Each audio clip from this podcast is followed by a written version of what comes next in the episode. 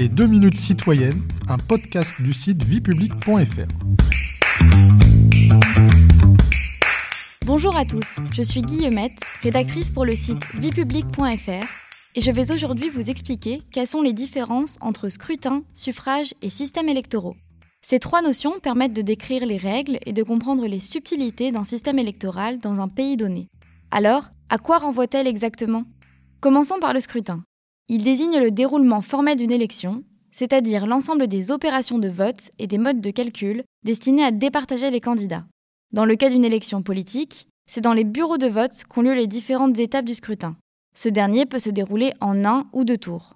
En France, la méthode de désignation des candidats, aussi appelée mode de scrutin, peut être majoritaire, proportionnelle ou mixte, selon le mode d'attribution des sièges, uninominale, si les électeurs ne votent que pour une seule personne, ou deux listes, s'ils votent pour une liste de plusieurs candidats.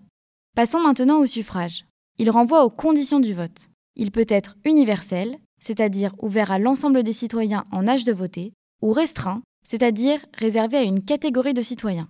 Par exemple, pendant la Révolution française, le vote est dit censitaire car il est conditionné au paiement d'un impôt, le cens.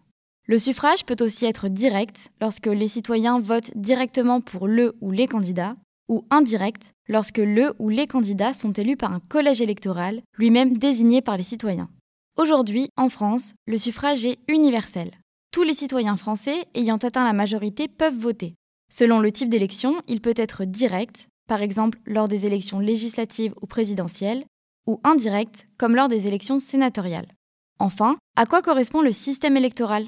Le système électoral est une notion bien plus large que les deux précédentes. Elle permet de désigner l'ensemble des règles relatives à la désignation et au mandat des représentants dans un système politique donné. Un système électoral se caractérise entre autres par les modes de scrutin, l'attribution des sièges aux assemblées, le mode de suffrage, la durée des mandats politiques ou la fréquence des échéances électorales. Ces règles, qui s'imposent à la fois aux électeurs et aux élus, sont autant de caractéristiques qui influent sur la stabilité du régime, le niveau de représentativité des élus ou encore la participation des citoyens à la vie politique.